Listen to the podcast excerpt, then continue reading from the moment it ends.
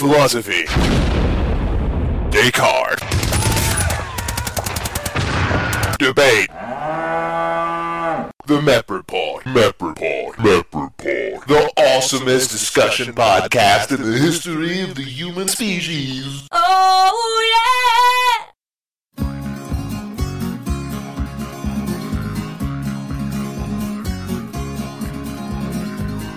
Let me tell you of an interview with an old man emu. He's got a beak and feathers and things, but the poor old fella ain't got no wings. Aren't you jealous of the wedge-tailed eagle? Um. Well, the eagle's flying round and round to keep my two feet firmly on the ground. Now I can't fly, but I'm telling you, I could run the pants of a kangaroo. But da da dee He can't fly, but I'm telling Right, in you, that he case, can run the pants of a kangaroo. Welcome to Mep Report number 134, February 3rd, 2015. We are here and. uh, Oh, wait, I'm looking outside. Wait, uh, no, it's true. Um, school has been canceled again for the next three weeks. So I will just be here in my house um, recording shows for you because apparently I'm never going to go to school again. Are you serious? Yeah. Um, I, I, I have missed the last two Mondays um, were canceled um, because of weather. And so I have a class for my fantasy fiction course has 32 students in it, none of whom I have met. And the kicker to this is I'm going to go back on Monday, assuming we have class. I'm going to go back on Monday and be like, "Hey, here's your first book. See you in 3 weeks because then we have President's Day and the week after that is the earliest spring break in America. And then when we get back from that, it's uh, a week before midterms. So this semester is completely destroyed. It's just there's just no I feel I- like this is unnecessary somehow. Like Finland has the best educational system in the world. Right. So clearly, like education and snow are not quite as mutually exclusive. Yeah, but they give people like they give the kids like skis to get places. I mean, the problem is that I think what it is is it's not so much the campus because the campus was in decent shape yesterday. They actually had us come in um, at ten thirty. They opened the campus, and then I literally was like printing out syllabi for my course that night. I hadn't even had my second afternoon class, and I walk out, and the chairperson of the department's like, "Well, we're out." I'm like, "What?" They're like, "Yeah, we closed the campus at three thirty. So they got a five hour window and that was pretty much it. And I think the reason is because people live out like on Long Island, people live in New Jersey, and they just can't get there, you know. And so you end up teaching classes to like three students. So I mean, it's it's. I don't know, but they I don't I don't actually think I ever remember having two night classes, even during Hurricane Sandy um, a couple of years ago. I don't think we had two night classes that were canceled, and I don't entirely know what they're going to do about it. The last time that this happened, when they missed like even two classes of any kind, they gave up. They were like, all right, like with a month left, they're like, okay, we've added a class in May. We were like, that is completely help not helpful. Thank you, because we already passed the midterms. It's like I don't, you know, hey guys, remember that part of um, the short stories that we did? Well, I'm just going to give you a short story now. It won't be on the final, and it's not going to be. But just so you know, this is making up for the class you missed in you know September or whatever it Right. was. So. Man, yeah, weather. And you'd think that at this point it's clear that, you know, climate change, this is here to stay. So we got to come up with a new, super flexible system to deal with this subject. I want to know how it feels to be the age of people who are really super disappointed when school is canceled by weather. I know, I know it. Well, the thing is, the thing is, so you, so the deal is, when you get one that can it's canceled, I'm like, oh, cool. I'm like, I have to, you know, like adjust a little bit, but that's fine. But the thing is, since I know that I'm going to be required to make it up on the other end, the joy is gone. Like, I mean, when we were kids, I guess we knew that you would have to make up the, but it seems so far away. You know, it's like, well, in June we have to make up this class. But for me, I know that somehow I'm going to have to think of how to arrange it, or they're going to say like, all right, you have to meet your kids like Sunday afternoon or something absurd, and and it's going to make it really difficult. So now I was like rooting for it. You know, last two weeks ago, I'm like, okay, this is cool, sounds good. Last week, I'm like, uh, and then last night, I'm like, well, this is becoming an unmitigated disaster. So yeah, I know. I did think about that though. Wonder what that says. That now I'm like, school, not so much.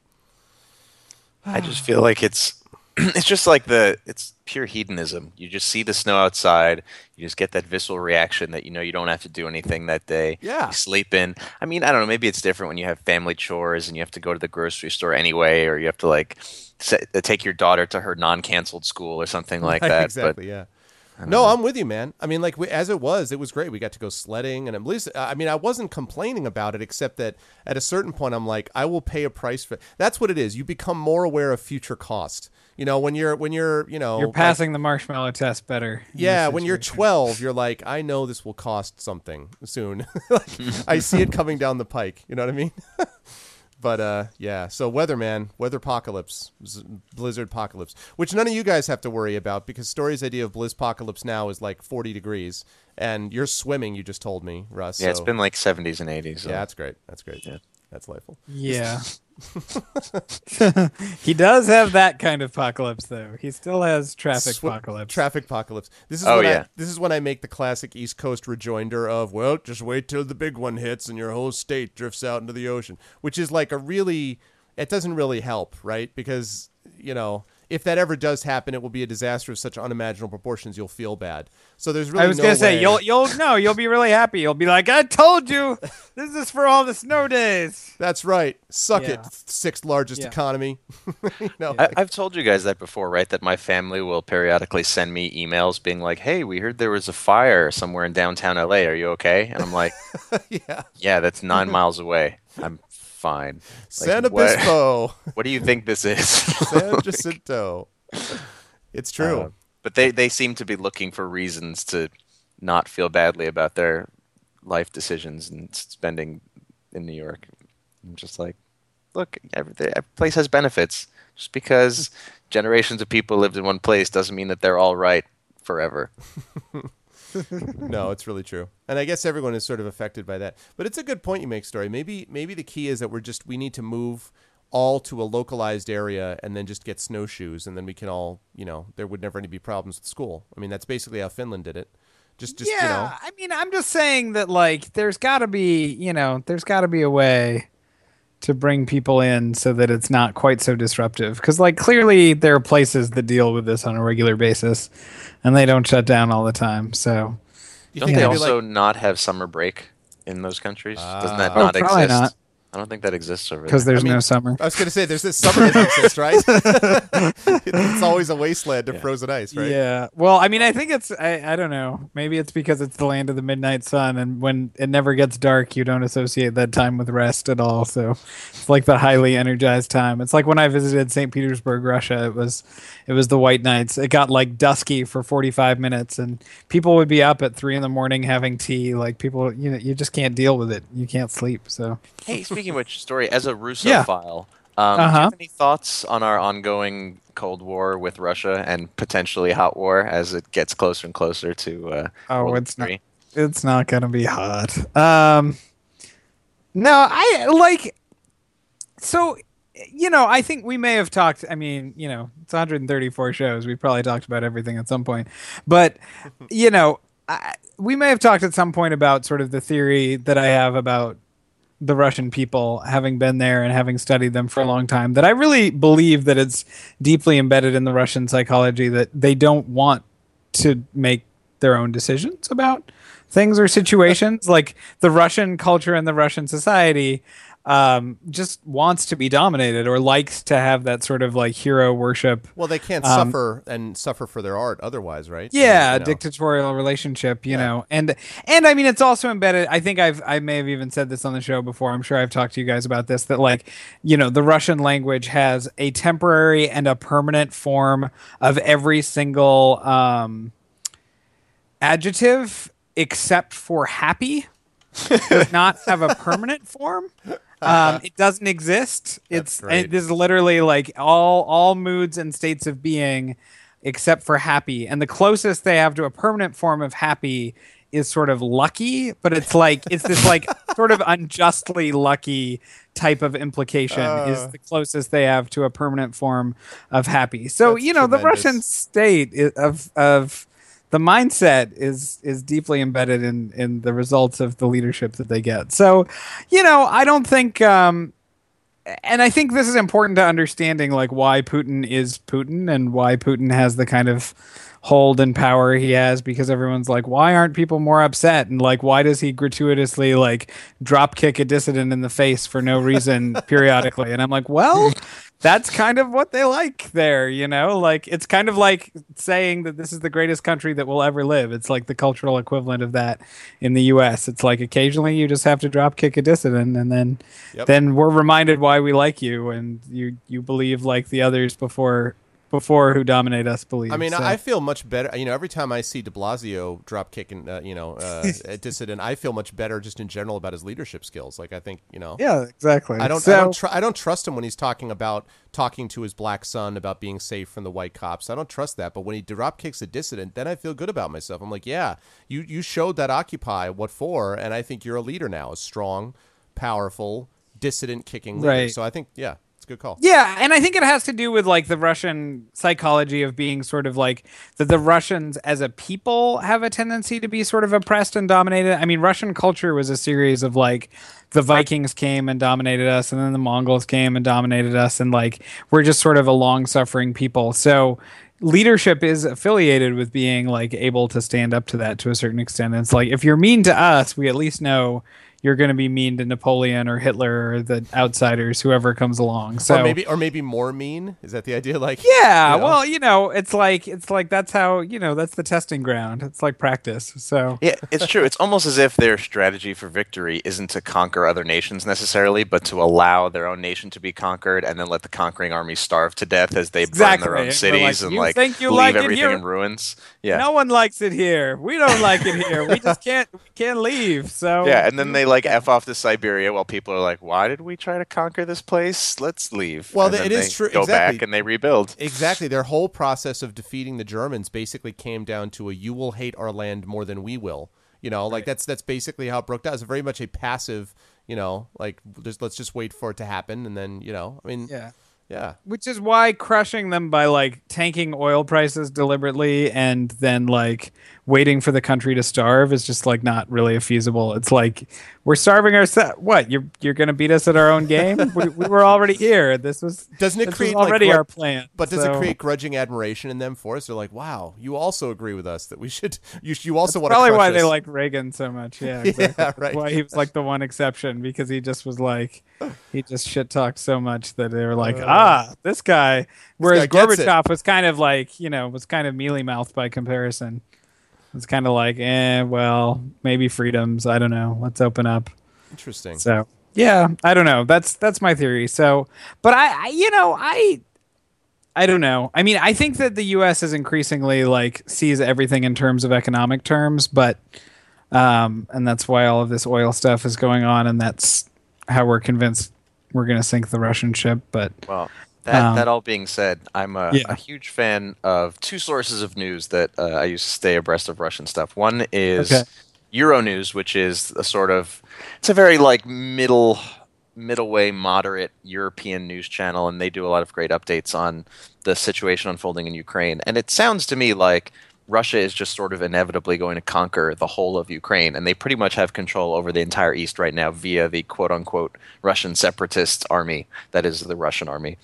Um, Right. And it kind of seems inevitable that when they push across some line, that there's going to be a conflict with with NATO forces or Ukrainian national forces supported by NATO forces, and that could possibly trigger something. Um, The other source is this really great blog called Club Orlov, uh, which Okay. is uh, he's a I don't know, just like a random Russian engineer who lives in the U.S., but he's written a bunch of books about world politics, and he talks a lot about this theory that you were talking about in terms of the Russian mindset and how they can never be cowed, and how they have this. When, when a Russian tells you to go to hell, like they literally mean it, like they've cut you out of their lives, and they'll go off to Siberia and start a brand new life and leave you to starve to death and never expect to see you again. And that's sort of the what is burgeoning in their relationship with the United States in terms of watching us try to tank their currency and all that stuff. So yeah, very interesting. No, I think I, I think it's interesting. I mean, I think that you know, I think the U.S. also like does not. I mean, and part of this is sort of in terms of the economic perspective and interconnectedness, but the U.S. has a very hard time accepting the idea that there's going to be people in the world somewhere that stand up to the U.S. Be those like some nebulous, you know, grouping of of rebels or terrorists or whatever we're calling them, or other rogue powers like North Korea or other strong powers like China and Russia. Like, I think the U.S. is still just convinced that everyone will love the U.S. as much as the U.S. loves itself at some point, and um, that's you know, and Russia. I think that's like part of what really drives Russia deep down at its core is to remind the U.S. that it's not just going to like it's not going to be end of history, game over we won. Well, yeah, So- and it's not. Con- I'm not convinced either that um, the plutocrats that really allow Putin to do what he wants are going to continue to let him do what he wants. When it get, I mean, there's already signs that that they've decided to start reining him back in on some of this stuff, and I'm not convinced that nationalism, nationalism, nationalism may or may not play to the Russian Right. people as a whole. I don't. It's not going to play to the people who. You know, to the to the Prokhorovs, you know, the guys who own the New Jersey Nets. Those are Right. really Putin's actual power base. Those are the guys that kept him in power in the first place, and they are not fans of this whole situation, which they feel like he, because he is a nut. I mean, he's not. He's not a. How do I put this? He's he's not a nut who's like gonna run around and like throw nukes at everyone for no reason. Sure. But he's but he's very strongly kind of old school Russian nationalist, and I Absolutely. and they and I don't think they are. I think they're kind of like this is fine as long as we get increased rubles, and then they're like, wait a minute, wait a minute, what did you do to this? So I'm not convinced that they're going to let him keep going as far as he wants either. Which, which incidentally, by the way, is also what I think is going to happen eventually to Netanyahu as well in Israel. Um, and I, I think it, it's going to move down that path also. Although there, it's not quite as stark, but I do think it still exists as a potential situation there too. So anyway. So don't worry about it, Russ. The plutocrats will save us. Uh, They always So- do. No. I actually think that the plutocrats are far more terrifying than Putin because Putin at least has like a traceable like I at the end of the day, I I totally agree with you. I think that Putin does have like through nationalism or like, you know, a desire to be permanent leader or something, like does actually sort of care about results in the end. Whereas I'm fairly convinced that the plutocrats like honestly wouldn't care if 90% of the population just like burned as long as they got their rubles. So like I arguably, honestly I their trust advantage Putin for that more. to happen because then they can Right. just seize a bunch of land without having to uh, evict people from it. It's Yeah, the re- like- it's the like- reverse Russian Revolution. Like the Russian mob is some scary stuff, man. You do Yeah. not want to like those those people are ruthless. So Yeah. yeah.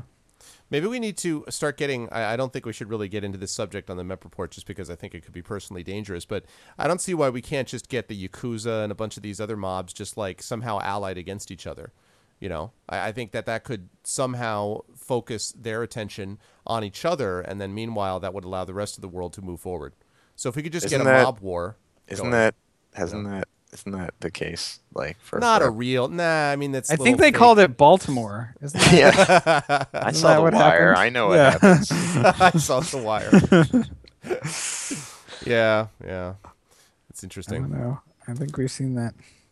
So the apocalypse has officially come. I thought I'd just let you guys know. Okay. I um I have a smartphone. Ah, Um, Hey, victory! not- work I made was- him do it. not given a choice. Work made me do it. Yeah, I knew and it. You feel happened so to smart, me. right? now You feel smart. Huh? You feel smart. I no, I feel infinitely more distracted at all times, and it's really frustrating. Um, but have you guys played Quiz Up? Because Quiz Up is really awesome. That's my story. Was- yeah, exactly. right? No, I have not Um, played Quiz Up. I don't even know what it is. Quiz Up, Quiz Up is like being able to constantly play a little mini game of Jeopardy with all of your friends all the time, whenever. And it's about as I mean, and and so in fact, arguably, uh, the, my smartphone is actually making me smarter because it's making me relearn all of the geography that I used to know when I did geography bees growing up and There you things. go. So through Quiz Up, um, which I'm sure is exactly as my phone was intended for use. Hi, boss. um, what kind? but, so yeah. did you get? Is it a? Is it an iPhone? it's an iPhone Oh, God. five. I thought you said a smartphone. yeah. So iPhone. 5. yeah, no, it's really. I mean, it was really funny too because like a week before, I think literally like six to ten days before I got this job, I made some either Facebook post or blog post or something where I said like, if my choice were between going back to never having a phone again or getting a smartphone, I would choose option A. And then it's like, nope. These are not your choices. These choices will be made for you. so You have no yeah, choice.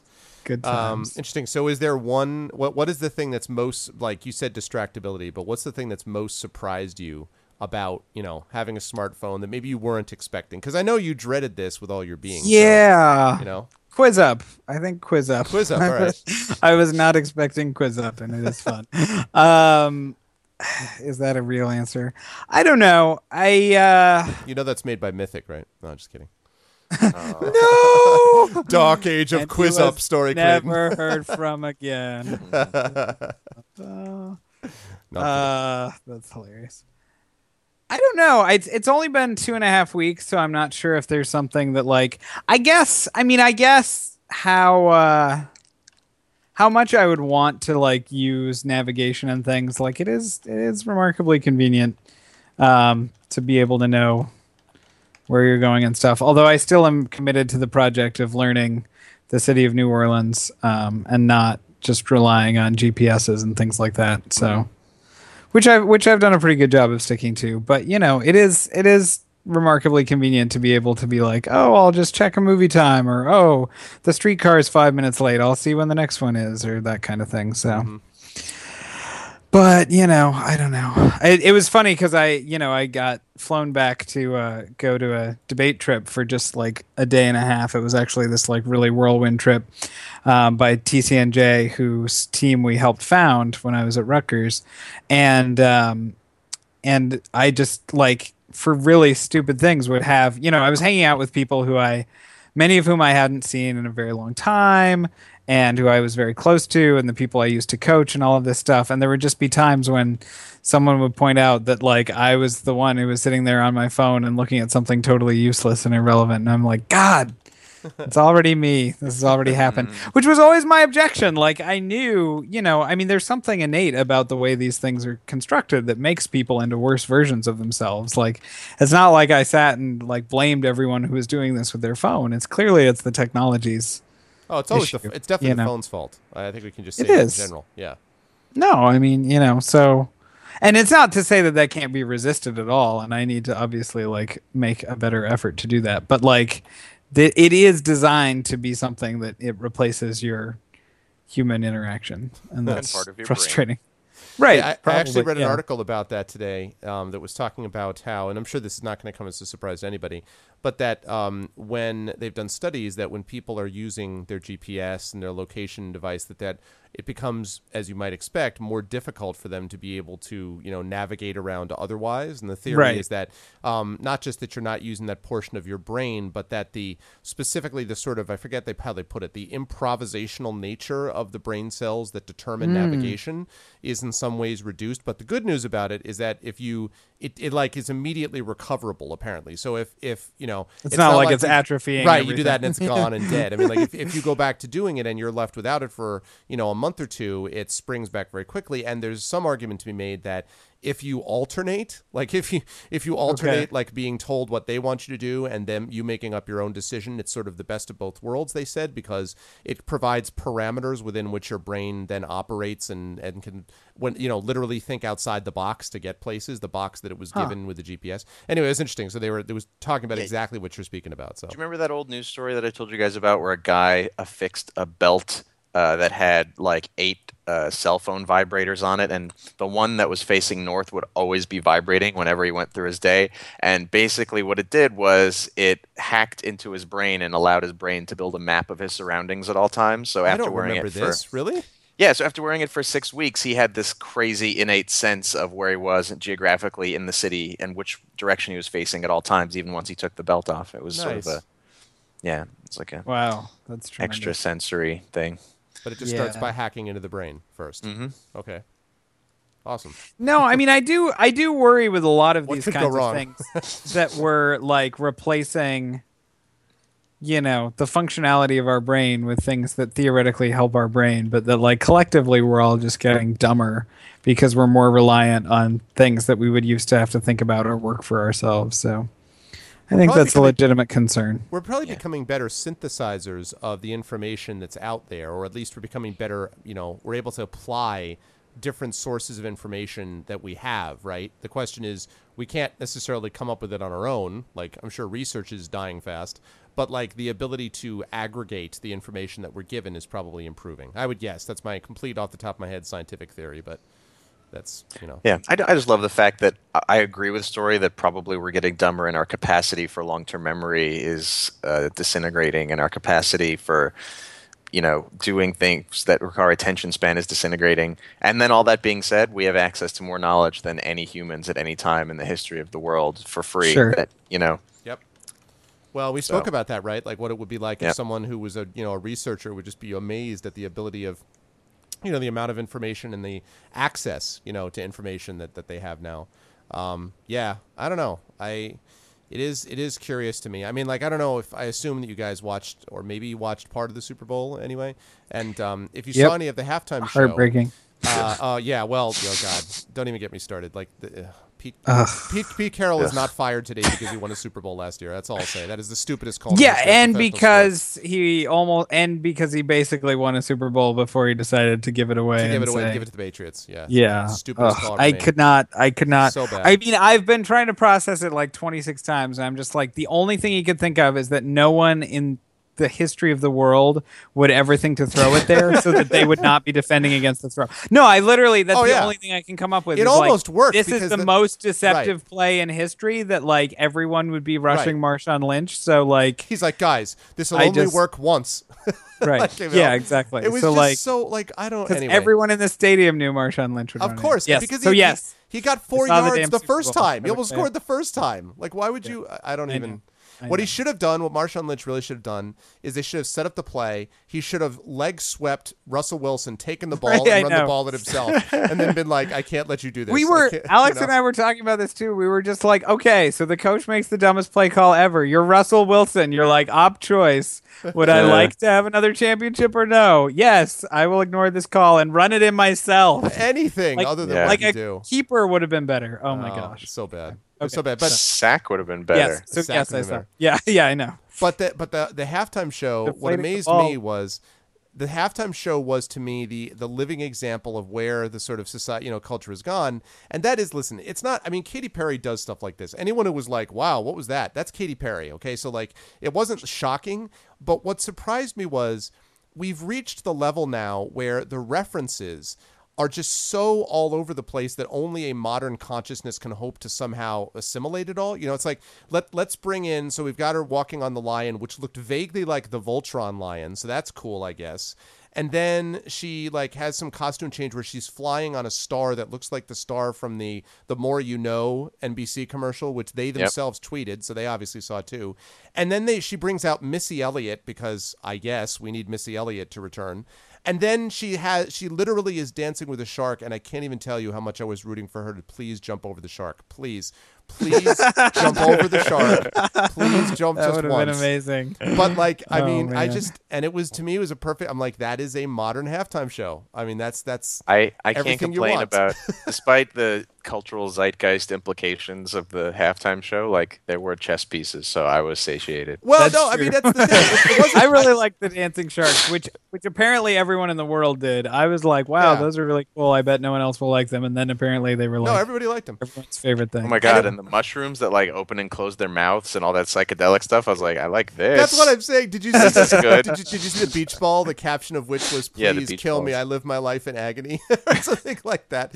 Um, yeah, it was it was really and it was funny because it was a it was a halftime show that was exactly counter to what I would argue is the most depressing series of commercials ever aired. I don't know whether they were all just suffering from seasonal affective disorder, but that was the most depressing set of commercials of all time. Did you see the commercial about the dead kid?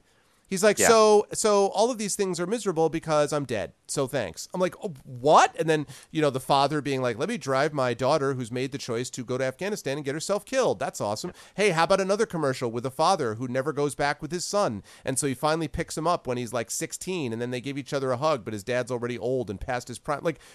What they were like, look, what we need to do now is depress the American consumer. Like, what? What the hell was that? During the Super Bowl, some of us were arguing that the reason that this had all happened, and it was by happenstance, it wasn't as if all of these advertisers, you know, submitted their depressing commercials like in collusion. They like picked they up just, on it's just- something, though. But I think what they picked up on was the fact that 2014 was this like really traumatic year for America It did. somehow. It was. It sucked. Yeah. Maybe that's what it is. I Clea said the exact same thing. Maybe just it was such a shitty year that everyone was like, "Yep, this was a shitty year." I and I have never seen. I mean, there have been bad years in American times before, but I feel like people try to cover them up better than they did in 2014. Like Yes. there were all these years in review at the end of 2014, and like I was not particularly like fond of 2014, and I don't think it was p- terribly good for the nation or whatever. But like, you know. That's not that's usually a fairly minority opinion for me when I feel that way. And there were just all these things that were just like, well, a lot of people suffered this year, or well, this year was really hard, but like it's not this year anymore. And I was like, since 2001, I, maybe I guess 2008 and 2001 are the only years that I can think of that people were just sort of open about like, well, whatever. But like in comparison to those years, like there was a lot less overt that happened I agree. than in 01 or 08. But but yet the sensation is clearly there, and I and I agree with you that this is a reflection of that. I wonder if that's, and I wonder if that's actually a good sign in the sense that people are being much more honest about their feelings about it. Because I agree with you 100. percent I mean, I had a lousy 2014. Clea said the same thing. I felt like Mm-hmm. I felt like a lot of people were just willing to acknowledge it, and maybe. I don't know. Maybe that's a good thing. Instead of always being like, "Nope, everything's happy all the time," you know, people were like, Well, "No, that was a really crappy year," and we I made mean- it through it. You know, like I mean, a lot of things went bad, but it's hard to be in denial about it when Robin Williams kills himself, who was Yeah, like the, yeah. the clown Yeah, chief fair. of of the nation state, like gives that up hit on everybody life. really hard. Yeah, That's a very good like, point. Yeah. Yeah, maybe you make a very good point. And by the way, over. and Maya Angelou, uh, you know, who's Yeah. somebody that you always look to as a poet who kind of, you know, spoke about hope. I mean, she obviously had difficult things that she was writing about too, but there was a sense of hope there. Yeah, you felt like we took it on the chin, and it is true. The Robin Williams thing really hit people hard. It hit me hard. I w- it was it was not. I, and I, oh, you know, I didn't. I actually have not talked to even my students. I didn't talk to a single one who felt like he wasn't part. You know, the gaming generation loved him because he was such a big mm-hmm. Nintendo guy, and he, you know, his daughter is named after the actual character from Legend of Zelda. And he, they, they, yeah, it really hit people. So yeah, 2014 just can go f off, man. Like I, I and I think that's what people felt. But I, I just really noticed it during the advertising. I'm like, what is this? Like everything's just like depressing, depressing, more depressing, more depressing, more depressing. Like, you know, I mean, so I. I can't help but feel also, and I know this is like one of my personal soapboxes, but that a lot of what made 2014 difficult for people was the gap between the reality of what clearly everyone was experiencing and the rhetoric and the propaganda about where the economy allegedly is by people who manipulate and misuse statistics. Mm-hmm. So, you know, like obviously it's a, a blog feature of mine to talk about the real unemployment rate, which has been over 11% for like the better part of a decade, but is still reported to be crashing.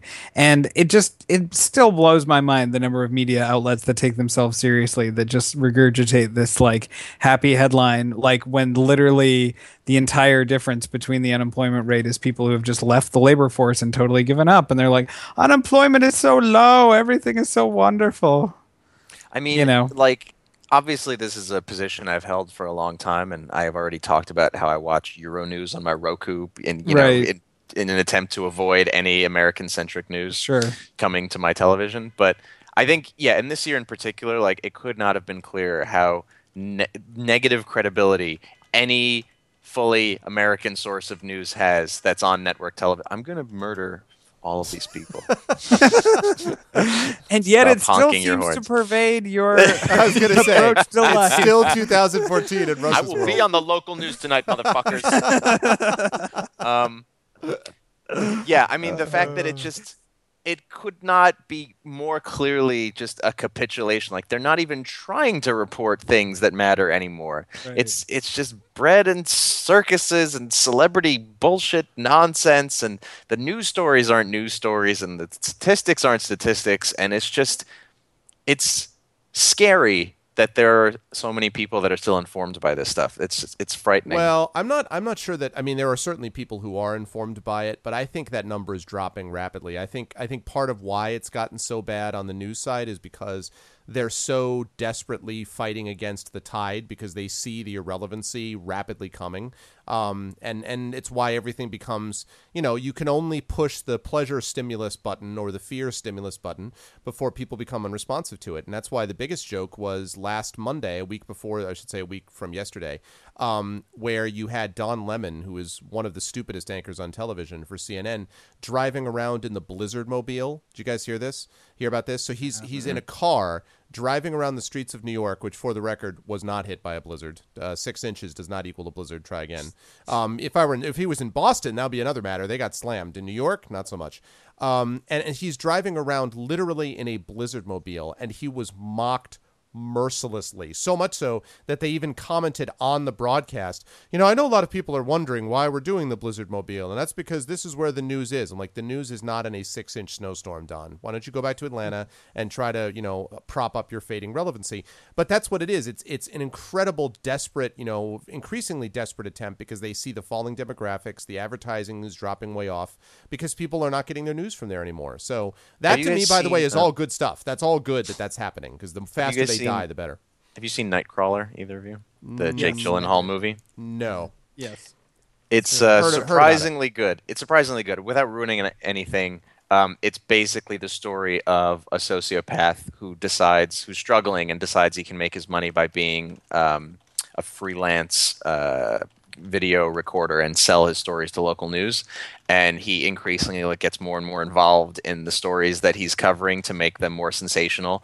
And it's just a, I thought it was just a magnificent portrayal of local news of just like they they would come across narratives that would be like, well, clearly this break-in was drug related and it had nothing to do with like your security in your own home as an average citizen, but they played up the notion that it should be scary to you as an average citizen because they wanted more eyeballs on the TV mm-hmm. rather than like figuring out systemic causes for why things are happening or explaining anything or having any socioeconomic you know analysis of news stories and it was just i thought it was spot on in in its presentation of uh of the news Yeah, it's interesting. fucking great Yeah, I it think- was really I think good. that's where we're headed. So, but no, I have not seen it yet.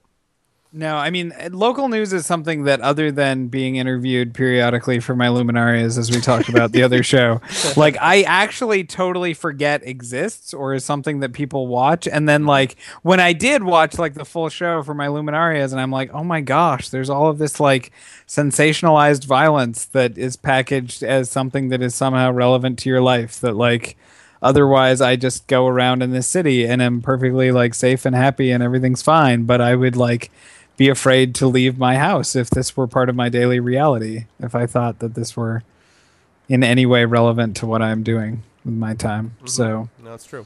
And they've all, I mean, there's always been like an element of sort of provincialism. Like the biggest thing in Connecticut for a long time. In Connecticut, you know, local news was fairly benign as these things go because Connecticut is fairly benign as states go.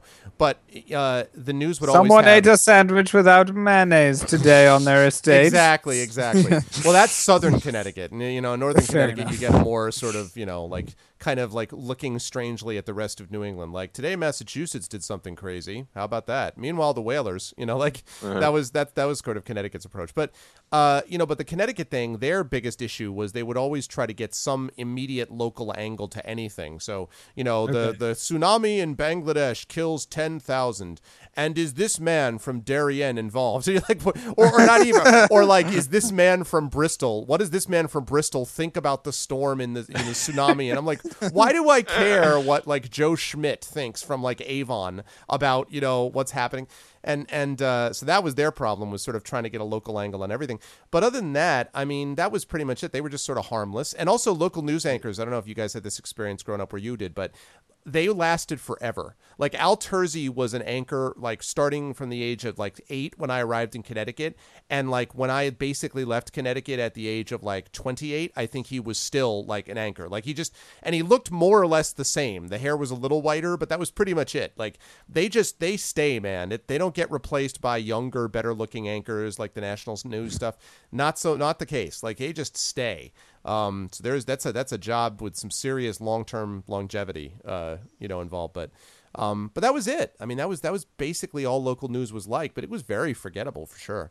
Um, but now I just think that news in general has gotten to be nonsensical, and I think that's all to the good, frankly, because the the better we can find sources of our own that are much more you know accurate and real time, and the more we listen to the Al Jazeera's with you know care and uh, you know and the BBC sometimes, um, you know, the better off we are, and turn off CNN and Yeah. Fox and those places. I especially mean, you know, given every... that- sorry go Go ahead, ahead. no go ahead go ahead No, you go ahead. No, All you you! go. Uh, you you i want to know what Russ go is thinking. ahead No, all I was gonna say, especially since every like real statistical analysis shows that like violent crime has never been less of a thing in America ever. yeah like, exactly By a wide, wide margin. Well, What you know were what? you going to say, Russ? ah you said it you Okay. All right, so I have a question for you guys. So then, how would you, how would you create a news station today? What would you do to create a news, either a news source or a news station? Like you know, not not a newspaper, but like a news site. What would be your kind of guiding principles? Uh, my guiding principle would be the old Bill Hicks stand-up routine, which was he he used to be like, well, they do call themselves the news, right? Like this is some sort of objective assessment of everything that's going on, and mm-hmm. yet never a positive drug story. Well, hold on a minute. I've had some great times on drugs. And then he does this routine about how like a man sitting in his chair realized that all life was a fabrication and that we are living in the dreams of ourselves. Back to John with the weather. that would be the starting point of my Tremendous. channel. Tremendous. I have this image that you would, uh, yeah, I have this image that I would, I would try to, I'd like report some, you know, some news story which would be hopefully vaguely relevant and possibly would have a heavy literature or fantasy focus. I don't know, but I would report something like that, and then we would cut to Russ. Actually, no, we would cut to Story next, who would have a well prepared and developed rant involving some charts and graphs, and then like some, you know, some very good writing, um, and uh, and then just occasional comments about either the Seahawks or the Mariners thrown in, and also like a, also every like report would have to attack the Portland Trailblazers for something, um, so that would happen in there, and then it would go over to Russ, and Russ would be the weatherman doing something strange. I, feel like that would be it, where you'd be like, over here, it'll be like a cross between Bob Ross with puffy little clouds and um, like Bill Hicks or something, plus Hunter S. Thompson. I don't, I don't really know how that all works together, but I feel like that's how you would actually deliver the news. Yeah, here in Ferguson, we had a bunch of cops uh, finding out that they can't shoot black people with impunity, and uh, over here, yeah, Yes, Yeah. my I can see. my Hunter Thompson does the weather. we have a partial chance of racism here in southern Alabama, and Exactly. fifty percent chance of rights being violated here in Missouri. Yeah. I think my biggest organizing principle would be to stop making these. I mean, it's like what you saw, you, what you talk about with Connecticut is sort of something that happens like with every American news story ever to a certain extent. It's like the yeah. two Americans dead in plane crash, five thousand other people also. I know exactly. You know, it's like so. Exactly. I think my organizing principle would be to break down this distinction between the quality of humans, and just would be like, "Hey guys, there's a world out there. Here are countries you've never heard of where reasonably important things are happening, and you should know about them. Also, France and the U.S., but but not just because those are the only countries you know. Can you imagine people being like, "Wait, wait, there are other countries? What is yeah, this trick?" I mean, it really it really feels that way a lot. So Did you guys see the reaction to the Super Bowl commercial about um, "This Land Is Your Land," where it was "This Land Is Your Oh, Land"? I liked then- that one. That Yeah. was one of the few depressing ones that I liked. That I Yeah. was like, "Say goodbye to the planet. You have ruined it." But it was really pretty while it lasted. Yeah, I So liked they it. I have did, that, I did and not see that one. yeah, they did that, and it was it was uh, "This Land Is Your Land" playing over it, and people were like, "Well, I'm never going to buy a Jeep because that's an American song." I'm like, "Have you studied Woody Guthrie? yeah. Do you know exactly. anything about Woody Guthrie at all?" Yeah. Because No, that that commercial actually had exactly that message. That that's actually that's Right. a very good that's a very good connection. That exactly that was the that was the whole point. It's like nope, this it's about the planet. Yep. It's about the species. It's Yep. not about America. So this is the yeah, song was not written by Ted Nugent, so Yeah. you, you have nothing to worry about there. exactly. Yeah, it did make me a little sad that they're selling Jeeps. I mean, I guess it's like the slightly more ecological Jeep, but it's still I it's it's still weird to me when like the message of like save this planet brought to you by oil burning. And I'm like, "Really?" I know. Well, listen, when we we crossed sure? the when we crossed the Rubicon of Bob Dylan selling, uh, what was it Oldsmobiles or whatever? That's when you know that's when the time had come to sort of mail it in as far as like uh, not selling out. You know what I mean? Like Bob Dylan did it a couple years ago in a Super Bowl ad, and that was the end of it as far as I'm concerned. So Fair. everybody else now, Woody Guthrie, all these other ones, who ju- Cat Stevens, you know, Speaking of which, um, now, while we're on Bill Hicks for a second, which I shouldn't allow to go by so quickly, um, there was an old quote of his that would so never play anywhere in any context today, and he he did it was only twenty years ago. It was like in the early '90s, um, where he was criticizing, God, who was it? Like Vanilla Ice or somebody for endorsing Diet Coke, or Debbie Gibson for doing Diet Coke commercials okay, and he said that once you do a commercial, if you're an artist, you're removed from the artistic community forever. once you've endorsed a product, you're no longer a creator of anything. You're no longer an artist. You're just a fraud. You're just pumping out songs for Coca Cola. And I mean, it was a controversial view back then, but now it's a non view. You know, Yeah. nobody takes that stance. Nobody for a second would think that they're compromising their ability to be an artist by endorsing the actions of some company and taking money from them. It's true. And you know, it's something that I've had to struggle with in the like thought of like, do I start going on commercial auditions, or is it something that I'll regret for the rest of my life? And it's you know, Right. it's a difficult decision for me because my presumption before was that I'll just never be involved in any of that and just do my thing. While I've seen like five people that I know on Super Bowl commercials this week because that's just the the world of improvisers is this is what they do. I think. Well, I think you answered your own question when you started to support Blue Emu. So I think we've seen you are for sale to the highest bidder, and that's, you know, Uh, that's fine. I see how it is. Yeah, but if they sponsored the podcast, then that's That you know, you know, I would love to actually see a Super Bowl uh, Mep report ad. I think that would be. I think there'd be a lot of good stuff that could come out of that. wasn't there. A, I don't there think we need Super to Bowl ad for, like- advertise anymore for the Super Bowl. I think people know that it's on. Oh, well, oh, no, you I- mean the other way? Can you imagine? Oh. We're gonna hit like the Oh, target okay. demographic that doesn't. The super what? I I should love observe this thing. Did you guys see the Ecuador ad on the Super Bowl? Like the country of Ecuador spent like half of its GDP on a Super Bowl ad yeah, instead of feeding its people because they're like, this is where the money is at. I was We listening need to to get in on the Super Bowl action. Well, action. given how few people had heard of Ecuador, who watching. Heck, well, what? I've I've heard of. Uh, I actually had. Uh, there was a um, sports radio was going on about how this one guy was really upset that um, they had made avocados into a big thing. He's like, a decade ago, no one ever heard of them. Now guacamole is the greatest thing ever. Come on, and I was like. Really? Like, is guacamole controversial? Like, uh, why, who's pushing it? And he wanted to get to the. bottom. I mean, he was not really serious, but he was like, I need to get to the bottom of who's pushing the guacamole. You know, who like who stands to benefit from the avocado? Probably whoever is at his Super Bowl. Yeah, I was like, I mean, avocados are badass, so I don't know why you would Yeah. object to it. But he was like really upset that somehow avocados had ventured in on the safe place of like bratwursts and pizza, and you know, like how can you have something green in in those places? You know, mm-hmm. so. I think the advertisements. I, I think the truth is that people get so charged up about commercials, which tend to be generally pretty crappy. Like very seldom do they break new ground. Very seldom. Like, what did you guys think of the "Run Like a Girl" ad?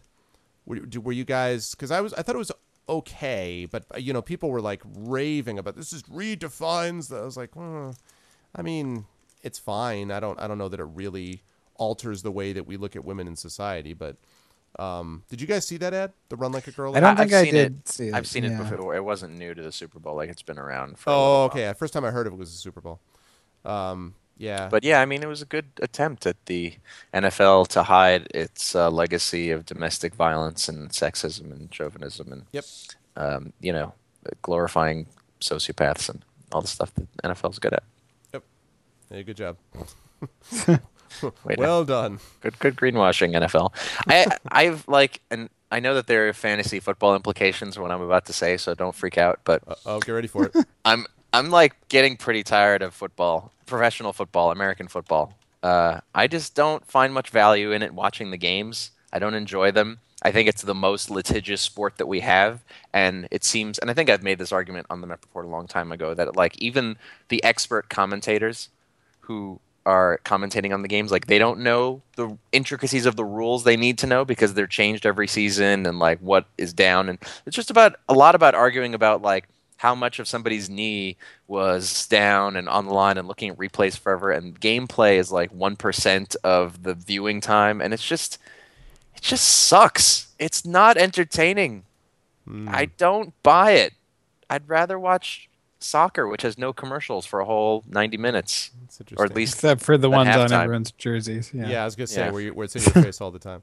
But I can I can let those blend into the background. Um, i'm just over it I still find it really. I have to say, I find it one of the most entertaining sports to watch myself. I, I thought it was actually a good game. Um, I, I, you know, the ending sucked, but, but, um, but I thought it was. I thought it was a pretty entertaining game. I, I, I don't know. I mean, Clea actually said that it's one of the games she really enjoys watching it more than anything else because it's it's interesting and she finds it it's it's relatively easy to follow and it's not slow paced. I mean, we all here love watching baseball, but I think you know, Clea's Clea's definitely not not in that group. She's like, I just don't on TV. I don't get what the appeal is. So I don't know. I mean, Yeah, I- to be I fair, football. like I've been accused of not paying attention. Like I like having things on the television that are just there and of steady state, and then I can be reading at the same time. That's baseball. At the internet, yeah, baseball's perfect for that because Yeah. you don't need to be locked in for every minute. I of truly watch three hours of baseball games locked in with more focus than I do like anything else in my life. that no, actually I really do. Really? That's actually totally true. Yeah, and and I always until about three or four years ago, I probably always hated watching football. Like I football bored the daylights out of me. Um, I've recently actually like really gotten into it, and it actually like sort of does bring up a little bit of a moral quandary for me because like like what who was it? Was it george will who said it combines the two worst american traditions? It's violence punctuated by committee meetings.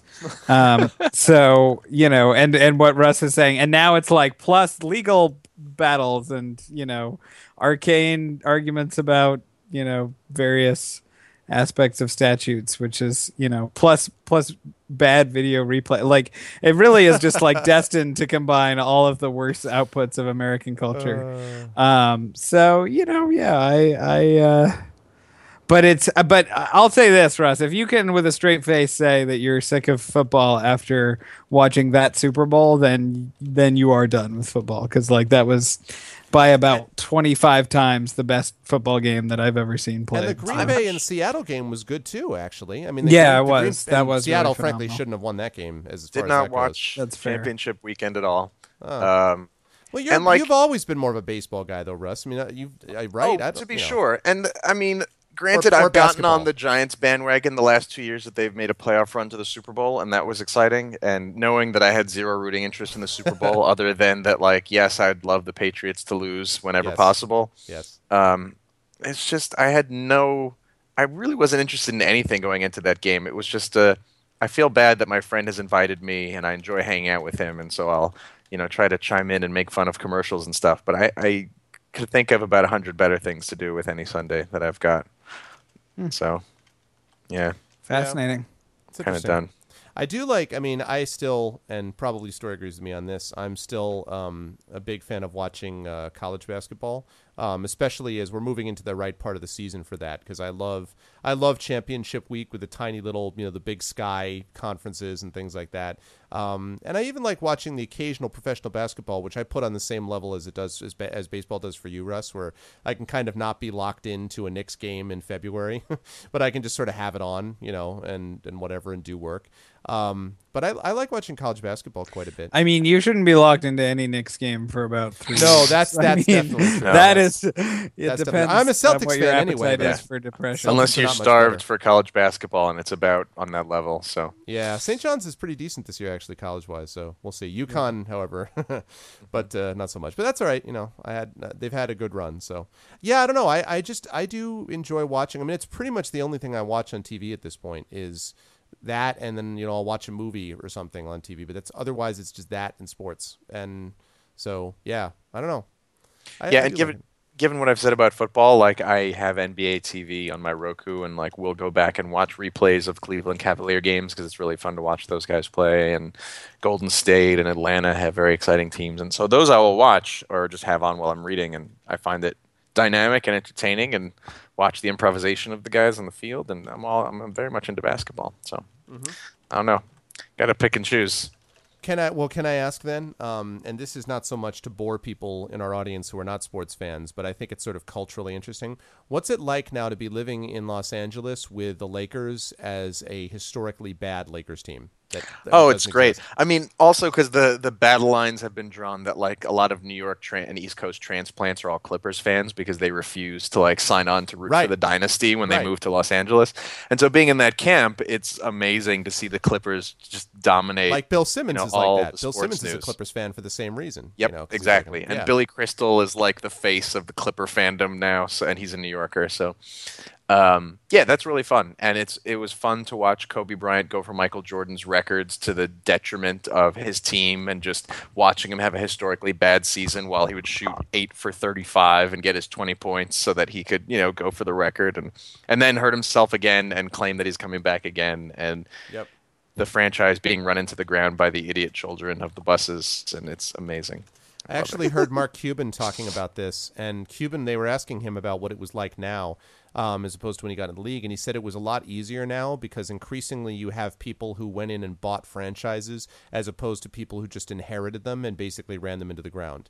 So he was talking about how people like um, the Sterlings are not a good example, but people who sort of you know inherited teams from their parents they kind of suck as owners was the point he was making whereas people who kind of had to make money some other way and then came in later on like Paul Allen or something like that who came from outside and then decided to buy the team those people are the ones that he thinks he thinks it's a lot easier to work with those types of people so that supports your argument and I think that sets us up for 25 years of darkness with the Yankees Russ your thoughts Uh, yeah, I agree. I mean, hey, it's it's completely true that all of the good GMs right now are these like super analytic nerds, and they've Yeah. like made math the the context of how they create Yeah. these teams, Yeah. both in baseball and in basketball. Um, the guy who who owns a good chunk of the Golden State Warriors is the former like analytics head at Facebook, and he took his Facebook money, he bought a huge portion of the Golden State Warriors, and now they are an unstoppable machine that has been expertly assembled and like for Yep. good reason because he knew what the hell he was doing and he mapped the entire court and said take a step left when you were going to take a step forward and that will increase your efficiency by 1.1% and this is what the NBA is like when it's run by smart people um, and so yeah large behemoth legacy entities like the Lakers and the Yankees are going to be playing catch up because they don't have like the good thing about Phil Jackson taking over the horrendous Knicks franchise is he's maybe the only man in the world with the clout to force the Knicks to tank and like force them to be as bad as they possibly can be so they can finally get some good draft picks for the first time in 20 years. And no personality is strong which enough. they will the then trade for like magic beans. So Well, maybe. but you got to hope that he's, you know, he's going to change the culture completely because he understands that these teams that are now great were teams that were willing to be bad for a number of years, build up a bunch of draft picks and and that's really with salary cap restrictions it's the only way you can build a super team is to be terrible for a while and then be great afterward. that's interesting and I And Tampa Bay is, you know, same thing is true in baseball. Like Tampa Bay was taking advantage of that system forever, and the Yankees, is, you know, they buy enough free agents and old guys and expensive guys that that will never be like the worst team in baseball, and they need to be the worst team in baseball for a little while so that they can rebuild. But they're not going to do that. They actually got to the point out here where on ESPN radio they were talking about how what can we do to make sure the Knicks return to losing? Because they're like you've won now you've gotten enough games that you've passed the 76ers for the most pathetic team in basketball which means that the 76ers are going to get the first ch- you know the first best chance at the lottery. And they said this cannot continue. You know the word the biggest nightmare is for you to finish sort of meh you know and you go 30 and you know whatever it would be 30 mm-hmm. and 50 f- 30 and 52 or whatever it is. and you know and then you're like well that was a terrible season but it wasn't the dreadful god awful inducing season that would get you a great pick um you know and that's The- that's the what the Knicks are Lakers- for you know Are struggling with this right now because they have uh, their first round pick is protected next year, so they have to give it away unless they get one of the first five picks in the draft. So they are desperately trying to lose as many games as they can, Yeah. and then hope that the lottery without gives them seeming one of the like first they're five doing picks. it right they, they got to Yeah. pretend like oh no it just went the wrong way I, I scored on the wrong basket that was totally my fault Why you is know Carlos Boozer playing point guard? I don't know. Good idea, Byron Scott. why is Yeah. Byron Scott back out on the court what is I going don't on know. oh, they do much better if that actually happened. I want to see Scott was story good. For you. I want to see Greg Oden um, become a GM somewhere. I don't know why. Oh I just want to see it happen. I just want to see Greg Oden. Uh, Or old man Greg Oden, who's probably like 26 now or something. yeah, He's so exactly. Way younger than me. he does feel like he's but always actually been. worse knees, and my knees have always been bad. But His knees are worse. He has always seemed like he's 700 years old, even when he was 20. Yeah. He really, Yeah. he really has. Well, a few, couple weeks ago, I would have been like basking in the glory of the Blazers season, but LaMarcus Aldridge has now hurt his hand, and it's looking like another year that's going to be totally wrecked by injuries in Portland again, again, again, again, I, again. I feel like they need to put all of your team in bubble wrap until February, and then they can let them out. It seems to me, Yeah. right? Every year, you're like, yeah, oh god, you know, like yeah, I mean, last year they were just young; nobody really got hurt. But this year they were. I mean, this year they were like number two in the NBA for quite a bit of the season before Atlanta just like lost their mind for no reason. But They're amazing. Yeah. I love watching Atlanta. They have no superstars. Just yeah, they don't have really anyone I've even heard of. They're just it's crazy. Yeah. Yep.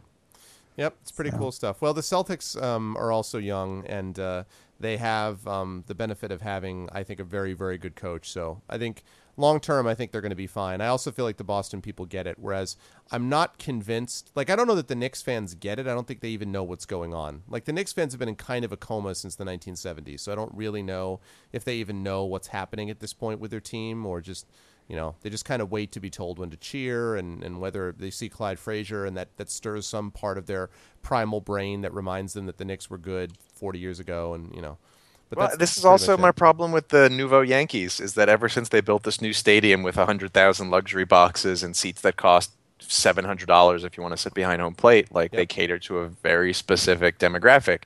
And that demographic does not show up to games on time. They don't cheer. They really have taken away the Yankees' home field advantage completely. And so where it used to be this the Bronx Zoo, now it's just like, you know, it's a garden party and other teams can feast on that and that was also a huge part of why the team is not as good anymore. So, Mhm. yep hooray, corporatism. hurrah that's exactly what it is. Killing my sports Yeah. teams. Thank you.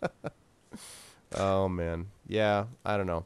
So there's no, so we're we're not looking for. So so what? Okay, so what then are we in in a new year? Let's wrap up the show this way. In a new year, in 2015, as we look forward, we've talked about a lot of depressing topics. What good things do we look forward to, sports wise, country wise, news wise, weather wise? What good news do we look forward to in 2015? What what's what's the thing that you're most excited about? I look forward something. to the, the collapse of several international currencies and the concomitant rise of Bitcoin uh, Bitcoin and, to replace them. and and Mepcoin and Mepcoin along with. And Mepcoin by proxy, yeah. Yes. Okay. Sure. Yes, Good, we will good. be the the euro or perhaps the drachma of the new age. story. What what is your uh, what is your New Year's Um, excitement? Goodness gracious. Proving Russ wrong. No. Um, no, I I I I mean I'm really looking forward to the Mariners season. I think I think this could be the year. I think I will say that. I think they have the best shot at the World Series. And also, to be fair, I mean just for the for this season, it's basically mathematically guaranteed at this point that both the Blazers and the Mariners will lose respectively in the finals and the World Series because all the Northwestern teams are getting to the championship game and then collapsing dramatically, a la Oregon and Seattle. So, you know, so basically it's the year of the Northwest final and then disaster disaster final. So, So, so you are that's looking forward to the next collapse. Is it the next step? the I collapse? mean, given that the Blazers haven't been in the finals since I lived in Oregon and that the Mariners have never been to the World Series, I will take it. I will take it. So yeah, yep. yeah, good enough for me. I, I Sell think you back I, Ichiro if you want him. Oh, I, I'll take Ichiro back. We need we need someone to feed the team or Ichiro something. returns a- looking like Miyagi. He's like, like, Uh, oh we'll my do it for god. he would have gone out so much more honorably if he had just stayed in Seattle. He would have. Yep. Didn't it didn't help him at all. So would Robinson freaking Cano. Yep, Robinson. no, that's uh, t minus nine years, and you can have him back, Russ. Don't worry about I'm it, though, sure. because you've got I'm you got sure Alex we will A-Rod trade him back in seven years. years. I'm sure we will trade him. That'll be Oh, perfect. God. because because the Yankees will be like aging star who Yeah. who used to bring back glory.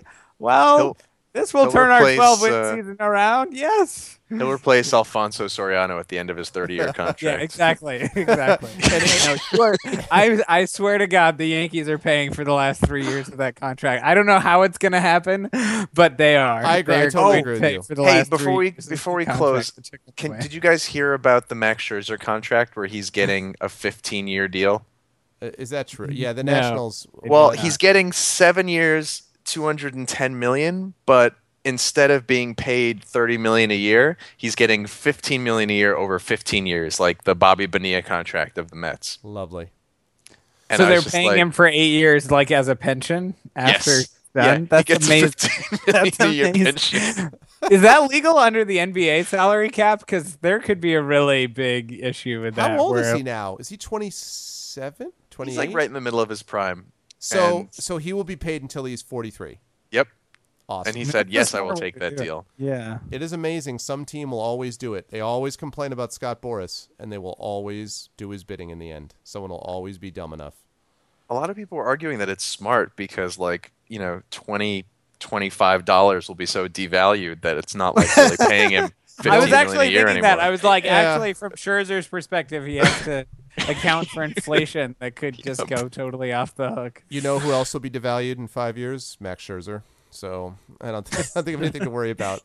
Max Scherzer, who is not that amazing. I mean, not not 15 years amazing. I'm sorry. I like watching him pitch because he challenges hitters. I like those guys. Also, he's like a husky in that he has one blue eye and one brown eye. This is actually true. He does Those have guys two make- differently colored eyes. They make the big money. Yep. David Bowie, Max Scherzer. Yep. They could have gotten a husky. It would have cost them less. Probably would throw baseballs less effectively.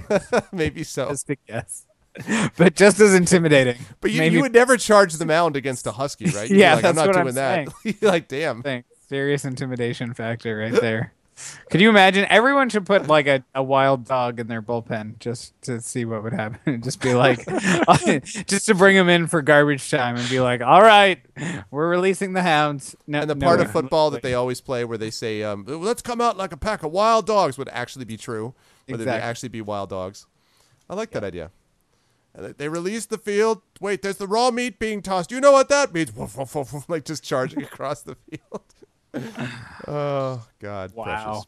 But precious though it is, the time has also come for us to wrap up another hour. If you guys like what you have heard, uh, please continue to give us feedback. Please let us know what you think, and please continue to spread the word about the show. Like us on Facebook, uh, follow us on Twitter, do all those awesome things, and uh, yeah, and let us know how you have jumped the shark in the last week, and how you hope 2015 will dance instead of jumping with the shark. Yeah. or And email us if you really want us to talk about things other than sports and world politics going forward.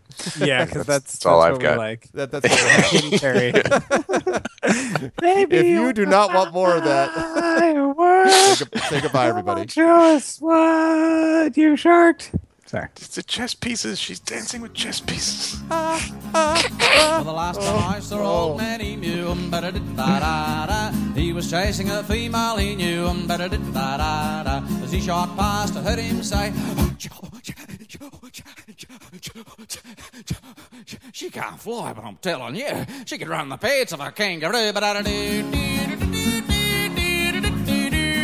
She can't fly, but I'm telling you, she could run the pace of a kangaroo.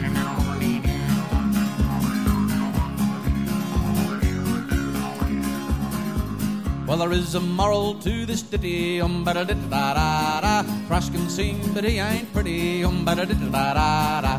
Duck can swim, but he can't sing, nor can the eagle on the wing. Emu can't fly, but I'm telling you, he can run the pace of a kangaroo. Well, the kookaburra laughed and he said it's true.